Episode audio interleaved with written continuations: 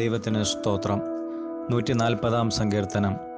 യഹോവേ ദുഷ്ടമനുഷ്യന്റെ കയ്യിൽ നിന്ന് എന്നെ വിടുവിച്ച് സാഹസക്കാരന്റെ പക്കൽ നിന്ന് എന്നെ പാലിക്കണമേ.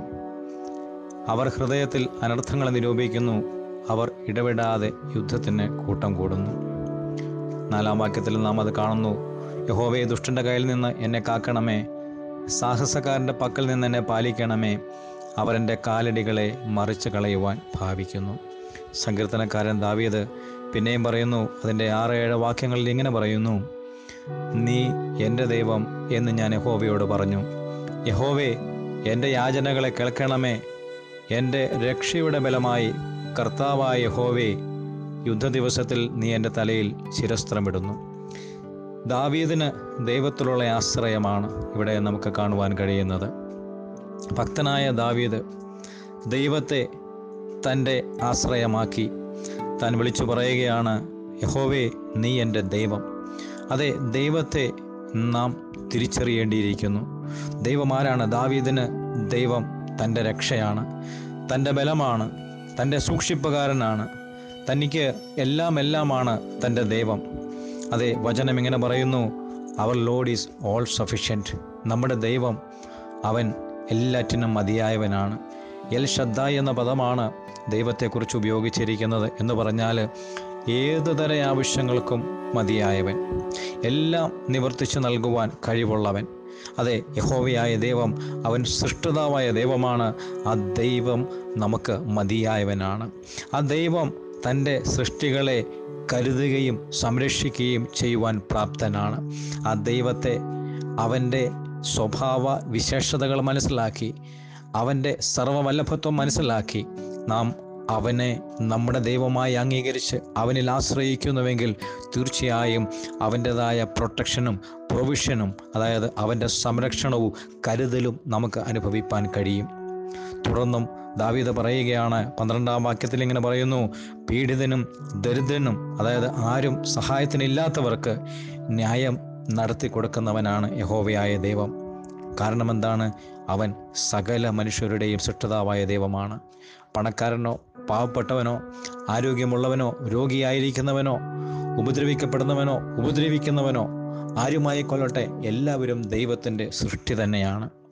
ദൈവം നീതിയോടെ ന്യായം വിധിക്കുന്നവനാണ്.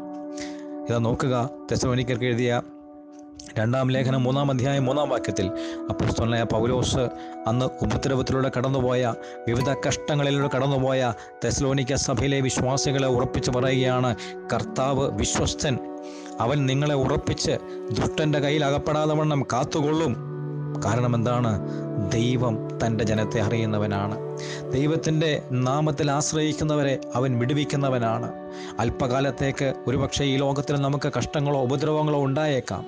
എന്നാൽ നിത്യകാലം മുഴുവൻ നാം ദൈവത്തോടൊപ്പം കഴിയേണ്ടവരാണ്. നമുക്ക് നിത്യതയിൽ വലിയ സമാധാനവും സന്തോഷവും അനുഭവിക്കേണ്ടവരാണ്. അതുകൊണ്ട് ഈ കാലത്തിലെ കഷ്ടങ്ങൾ സാരമില്ല എന്ന് ഞാൻ എണ്ണുന്നു എന്നാണ് അപ്പോസ്തലനായ പൗലോസ് പറഞ്ഞിരിക്കുന്നത്. അതുപോലെ പറയുവാനുള്ള പ്രാഗൽഭ്യം നാമം പ്രാപിക്കണം.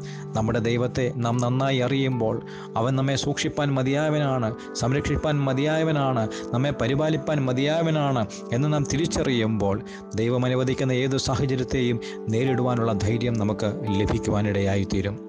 സങ്കീർത്തനം എഴുതി അവസാനിപ്പിക്കുമ്പോൾ പതിമൂന്നാം വാക്യത്തിൽ സങ്കീർത്തനക്കാരനായ ദാവീദ് ഇങ്ങനെ പറയുന്നു അതുകൊണ്ട് നീതിമാന്മാർ യഹോവയുടെ നാമത്തിന് സ്തോത്രം ചെയ്യും.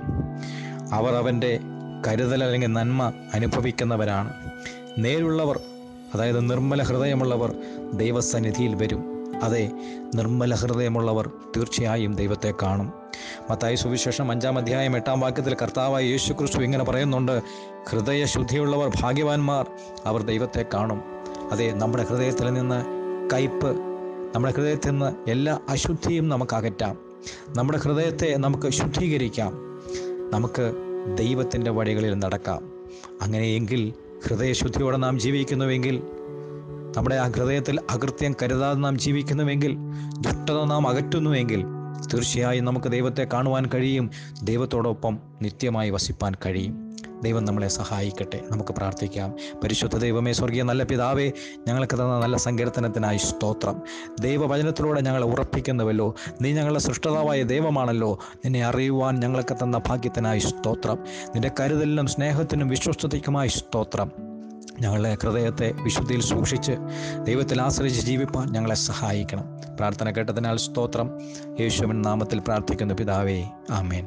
ദൈവം നിങ്ങളെ ധാരാളമായി അനുഗ്രഹിക്കുമാറാകട്ടെ. thank you